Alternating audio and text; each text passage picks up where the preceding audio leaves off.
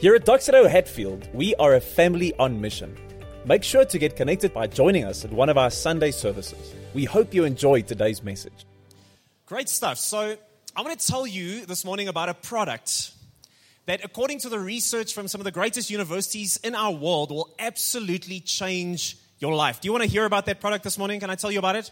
So, here are some of the awesome things this product will bring into your life. So, number one, it'll provide 60% increase in back pain and spinal problems. Uh, it'll deliver lasting nerve damage that will lead to constant headaches and migraines. Uh, it'll cause dramatic increase in your levels of stress and anxiety and depression. Uh, it'll severely limit your ability to lose weight, and it'll cause you to fall below the global average for cardiovascular fitness. It'll cause great sleep deprivation, greater than drinking a double espresso just before bedtime.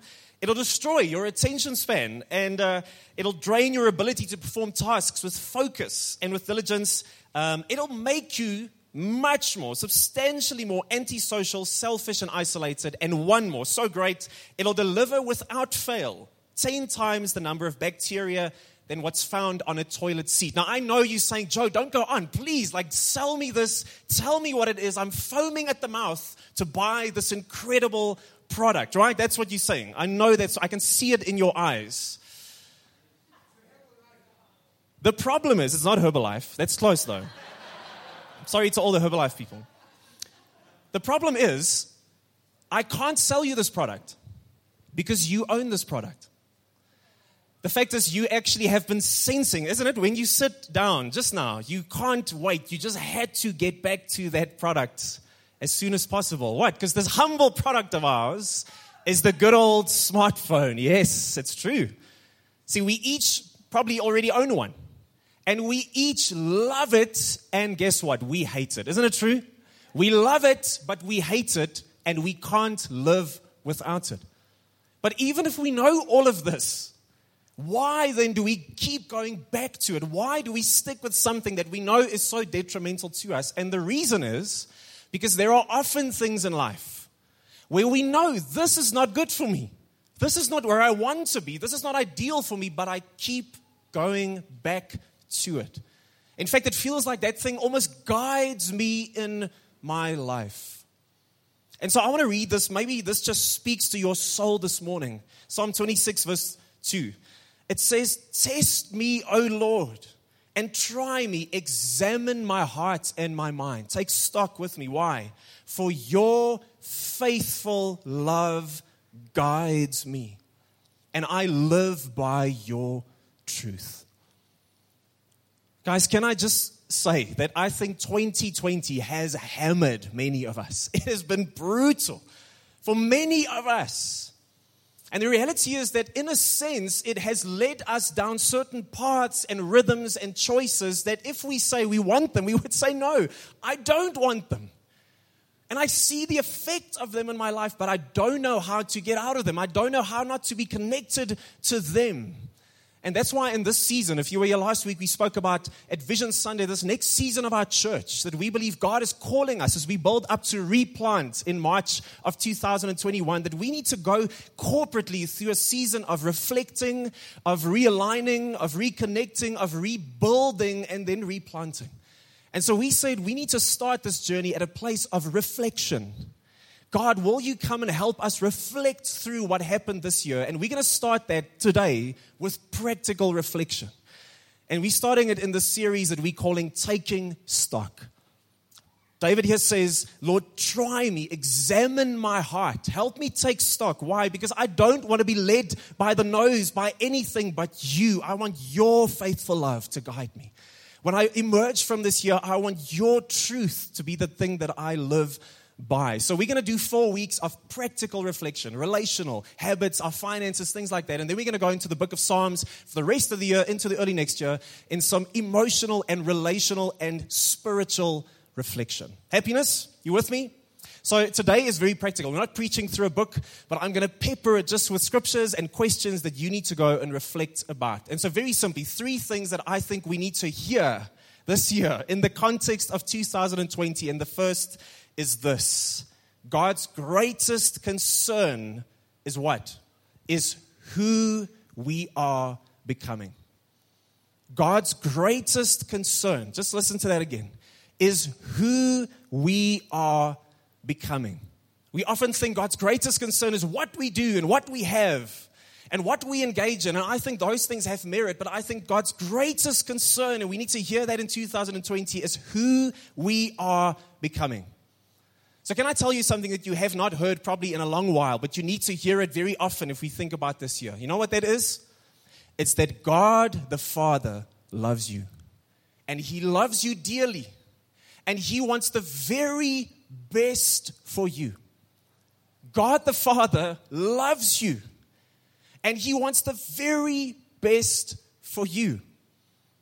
But the thing is, we often equate that to things. God, if you want the best for me, then I will need this, and I have to have this, and I need to be married to that, and I need to have this by my side, and I need to live in that. So, yes, God, I want the best for me, but I want to tell you, God is much more concerned with the who of your life than the what of your life. Who are you becoming? God loves you as a father, and He wants the very best for you.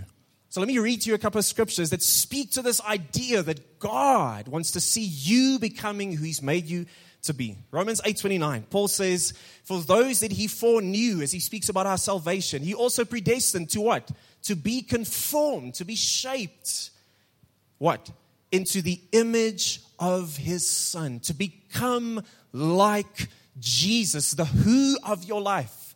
Philippians 1 6 Say amen if you are with me on this one. I'm sure of this, that he who started a good work in you will carry it unto completion. Amen? He says, He who started a good work in you will bring it to completion.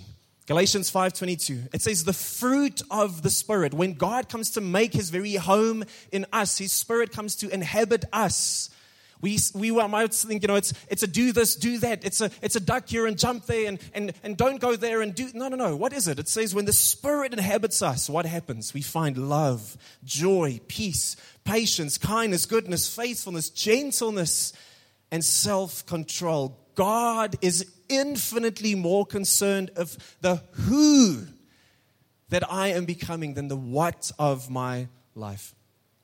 Now, if that's true, then I have to be in a place where I am absolutely convinced of the good character of God. If God then is not good, then it, there is no reason to trust Him. There's no reason to allow Him to run and to guide and to feed into my life. And I think, you know, the Bible says that God is, He's a warrior, He's a creator, He's a shield, He's a, he's a mountain. He's all of those things, but I think the great revelation that came when Jesus, God in person, came to this earth, the great revelation about who God is, is when He told us that God is a Father. God is your Father. He's the perfect, eternal Father. And that means that when I think about who I am becoming, I can lean fully into with my weight of my life, I can lean into the vision and the promises of God my Father. He wants the very best for me. I do not know what I need. Do you realize that? Some of us are a bit older. We would say, yeah, okay, maybe young people don't know. Okay, so at five years old, we've got kids, you know, six, eight, and we've got a small one at four. And I promise you, let's say Ben, he just turned six now. So, do you think Ben knows what he needs in life? If we gave him an unlimited account, just money and resources, and you know, just run your life, we would say, no, that's stupid. You don't give a five-year-old, you know, all the resources to do what he wants, right? Okay, but what about a 15-year-old? Okay, what about a 25-year-old? I'm 32. Don't give my 25-year-old what he wants. Okay, what about a 35-year-old? You 45-year-olds, what do you think? At 35? Should we have given you everything that you wanted? Okay, 55 year olds. Some of us that are a bit older, should you have gotten everything you wanted at 55? Now, I have to say, if God is truly a good father, I can lean fully into his heart for me. He knows what's best for you. You know, many years ago, I was at this bachelor's weekend and uh, this this one guy he was the he was kind of the ringleader and we were on this farm and they had this massive cliff face next to this dam. And he was a guy who loved to do abseiling so he brought this whole abseiling kit and set it up kind of impromptu on this cliff face And I was the first guy that had to now go down this Abseil kind of contraption. And it's not like some company that's put it up that's like a 10 year track record. It's just my friend that I, you know, I've had good conversations with him. And he's just pegged this thing into the cliff face. And now I need to go down it. And it's, it's definitely death if it doesn't work. And so I want to kind of hug as I as I walk backwards. I want to almost like sail with my body down the cliff face. And he says this to me. He says, "No, Joe, you have to lean fully with your weight into it. If you want to survive, you have to lean your weight fully into it. I want to tell some of us this morning, you will have to at the end of this year. If you haven't realized it yet, you don't know what you need. You don't know what's best for you. You have to come to a place where you see God the Father as so good that you can fully lean your life and your weight into Him. You know, last night, Mia, our youngest, she's four, she was kind of pedaling with a little bike there in the basement of our townhouse complex. And at one stage, she falls hard. You just hear that squeal all throughout our complex. And I run out to her, and you know what happens? I don't come to her and say, You stupid child, why did you do this? You're an idiot. You're not meant to do these kinds of things. Never do this again because you're useless. You know what? You don't do that. What did I do? I just picked her up, I held her, and I said, It's okay and you are going to do great. Try again. Go for it again. I'm with you.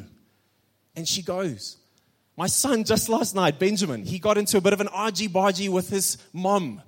And at one stage, he's a very, like, you know, soft guy, but in his heart. But usually, if you push him too far, he'll explode a bit. And at one moment, I just hear him screaming at my wife, Well, then don't talk to me anymore. You just, and I'm like, Yo, so I go out and we, we have at it. And after disciplining him, you know what I do? I just hold him and I say, you know what, Ben? I know who you are. I know who God has made you to be. You are a son that loves your mom. You are a boy that, that loves to speak with respect and tenderness to your mom. And when I said that, he just cried and I just held him. Why? Because I am just a father. I'm a fallible human being. I'm not perfect, but I know that I need to affirm my children in their identity. I need to say to them, I'm with you. When you fall, get up and go again. I know who you are. Now think about God our Father and think about the fact that, let's be honest, some of us, many of us, all of us probably in 2020, we fall flat on our faces. We fell flat on our faces. We screamed at our moms a couple of times this year. Let's be honest. Let's be honest. And today we need to hear it's not that you will figure out, some of us literally screamed at our moms, I can see. Um, but we need to hear today that it's not in your own strength and wisdom and heart that you will find the answers. You need to lean into the Father because He is concerned about who you are becoming. And He knows best and He loves you and He's going to pick you up and say, Come, my boy, let's go again. We said last week for this church, oh, my friend, it's not the end. It is only just beginning. I want to say to you, if you fell on your face this year, it's not over. The Father is saying, Get up. I know who you are. You are my son in Jesus Christ. You are my beloved. I'm well pleased in you. Now come, my boy, let's go again. You need to lean into the Father's heart. Psalm 90, verse 12 says this Teach us, God, to number our days carefully, to take stock of where we are. Why? Is it so that I would do this and do that, do this and do that? Do... That's what we think Christianity is about. No, he says, Help me take stock, God. Why? So that I may develop wisdom in my heart. God doesn't just want simply obedient people, He wants wise people. I follow God because I'm becoming like God. So I want to ask you this question today that you need to go and ponder about. Is when you look at 2020 and the year that's transpired, who is that person that you started becoming? If you look at the trajectory of 2020 with some of its challenges and the decisions you made and some of the paths you went down, who is that person that you started becoming? You know, C.S. Lewis in his book Mere Christianity, he's got this beautiful section where he says, when you become a Christian, when you put your weight of trust and faith in Jesus, you hand over the reins of your life to Jesus as Savior and King.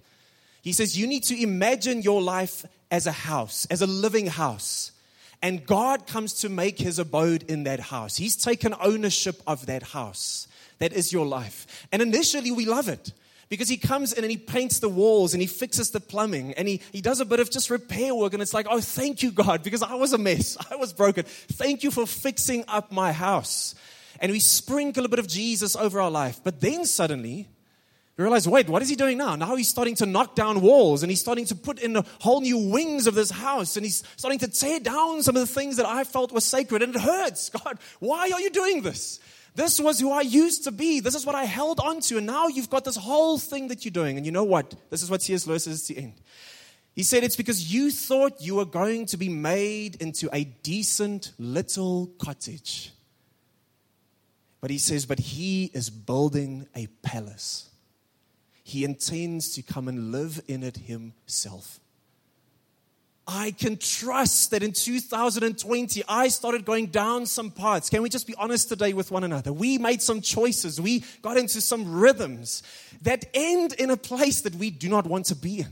That's not who I want to be, God. This is not who you have made me to be. This is not the vision that the Holy Spirit has over my life.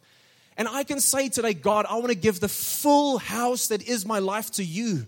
Because I don't just want to be a little cottage for Jesus, just a Sunday Christian, just, you know, just a little bit of religion sprinkled into my life. I want to be the palace that you have made me to be.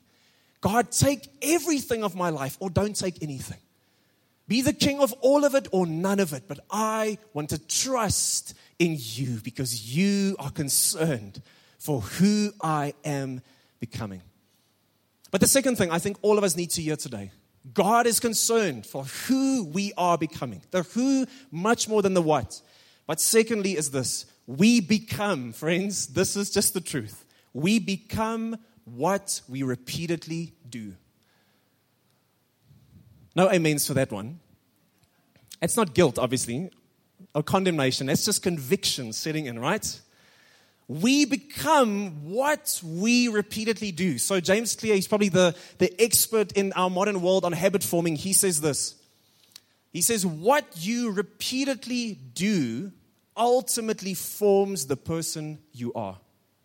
Your life today is essentially the sum of your habits. We become what we repeatedly do.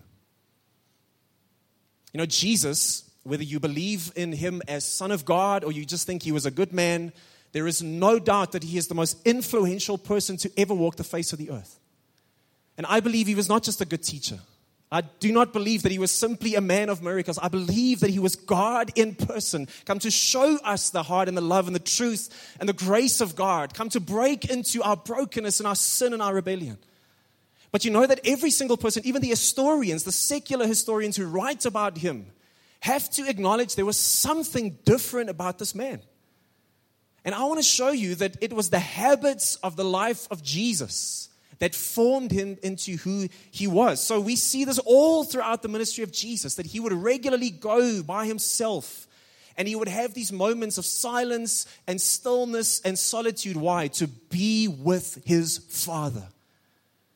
And this was all throughout, whether it was preparing for a major task, Luke chapter 4, whether it was recharging after incredibly difficult work, Mark chapter 6, whether it's working through grief in his own heart, Matthew 14, whether it's making an important decision, Luke 6, or in times of distress, Luke 22, Jesus went to be with his Father. It was a habit, a rhythm of his life.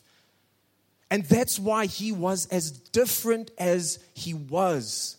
He lived from the perspective of the Father. Now, I want to tell you something that's very counterintuitive, and you're not going to like it, but it's the truth.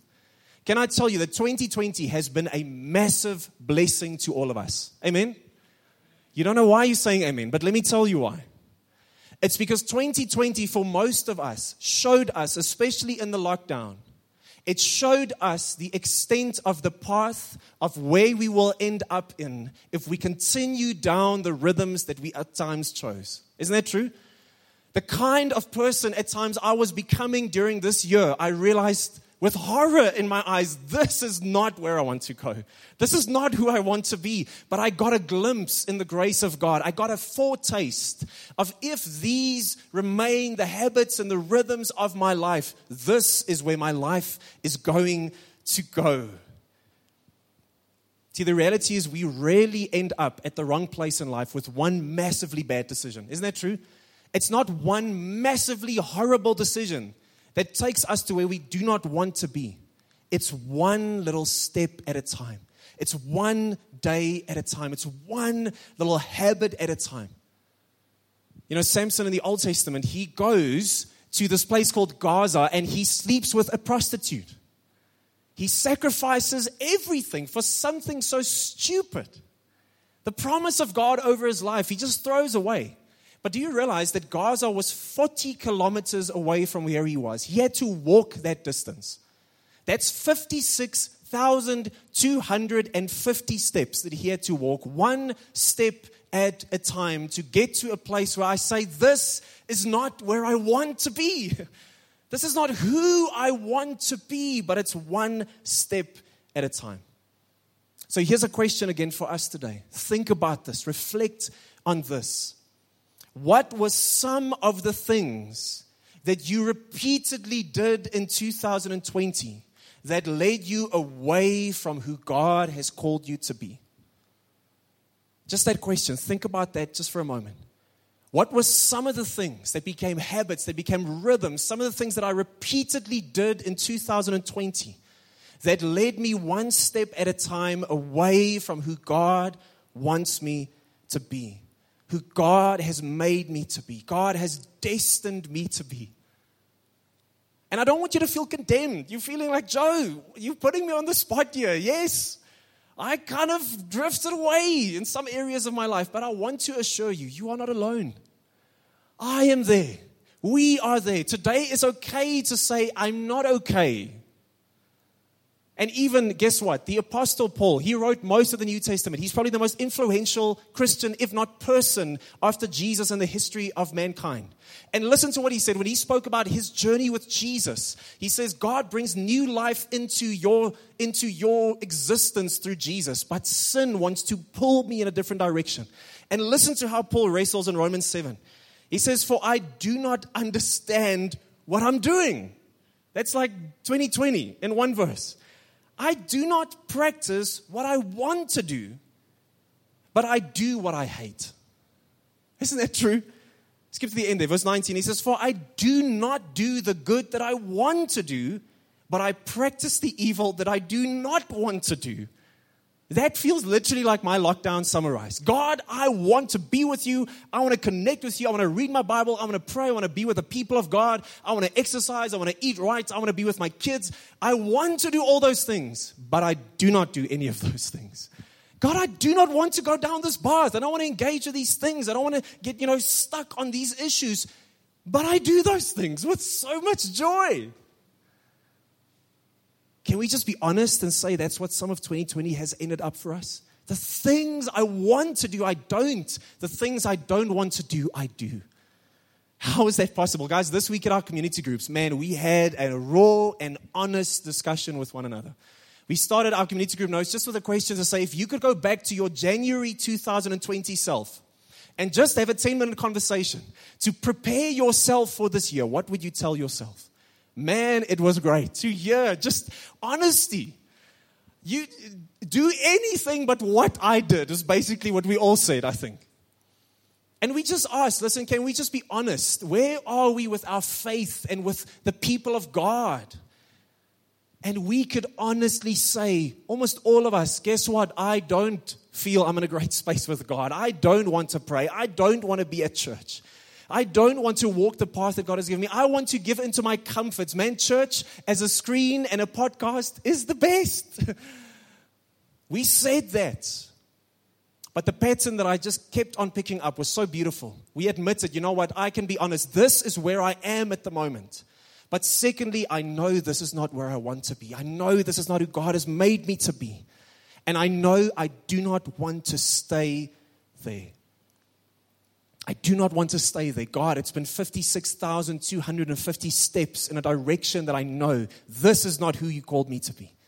This is not who I am. So I want to just challenge us. Lamentations 3, verse 40 says this Let's examine and probe our ways. Let's take stock and then what? And turn back to the Lord.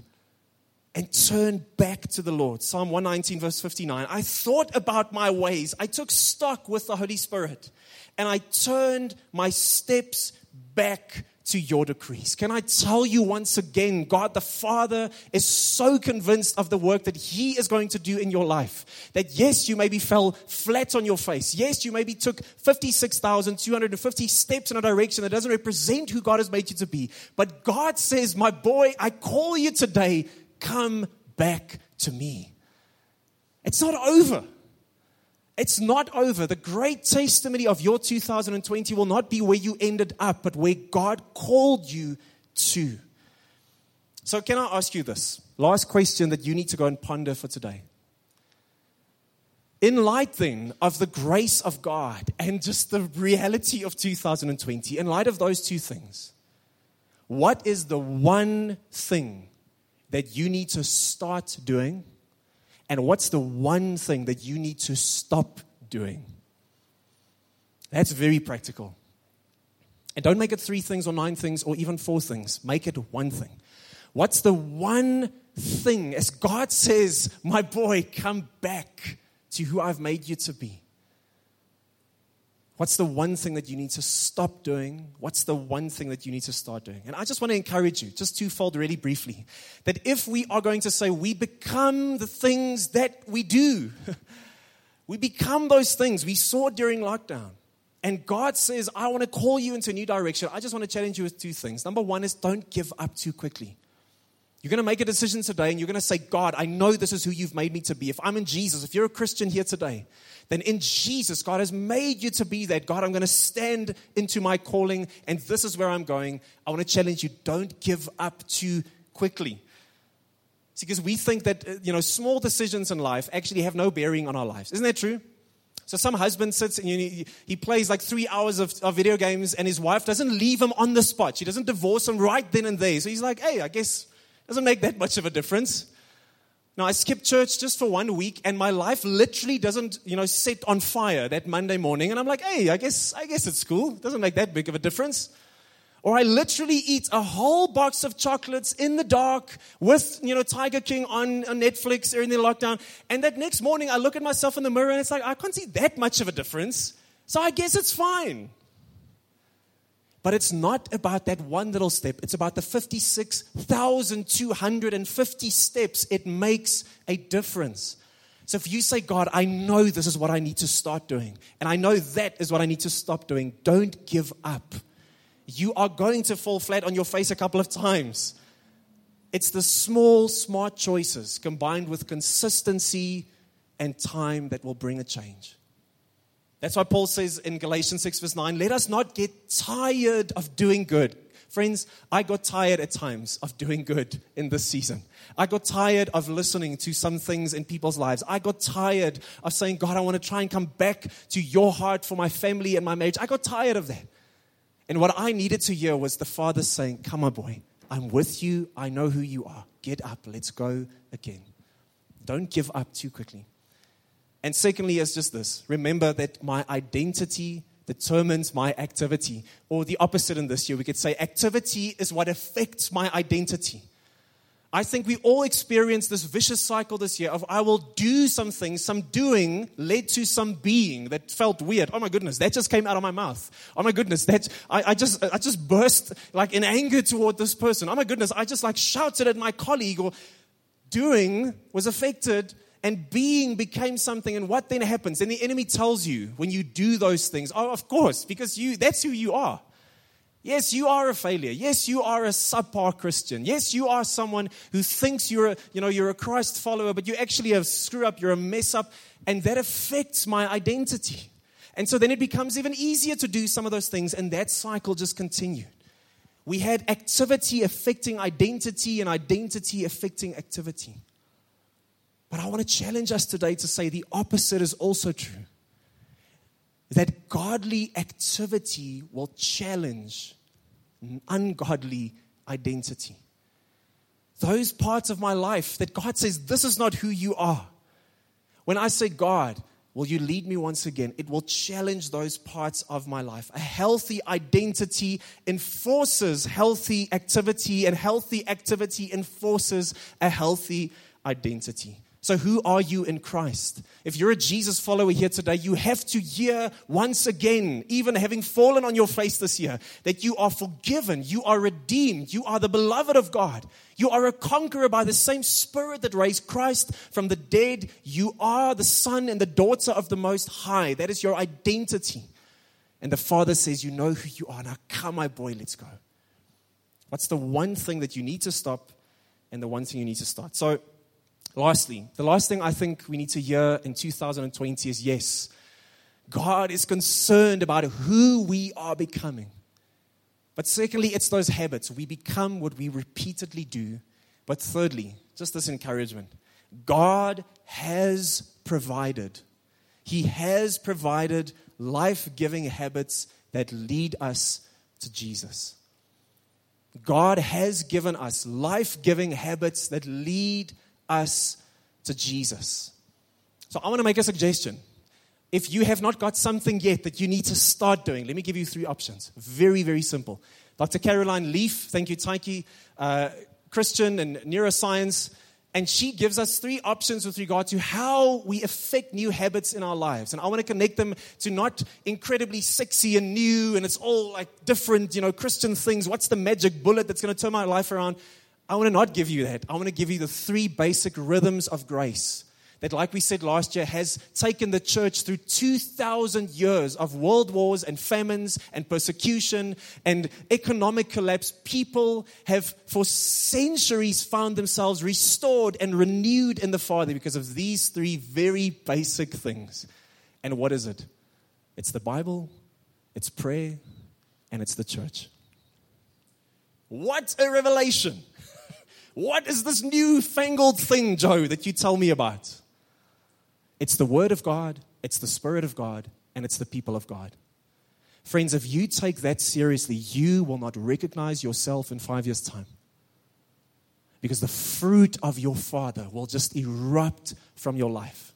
So let me give you, take one of these three, and they, I've made them very specifically tangible so let's think about the Word of God. I would challenge each of us with this thing. Caroline Leaf says there is a moment of weakness that we need to capture if we are to, to break old habits. There's the moment, the moment you see the fridge, that's when something needs to happen. It's that moment where you experience that feeling of, I don't want to go to the gym. Isn't that true? Everyone's like, open the gyms, open the gyms. And then when the gyms open, everyone said, oh, I guess I have to go to the gym. So there's a moment we need to capture for new habits. So here's my habit for you in the Word of God Scripture before phone.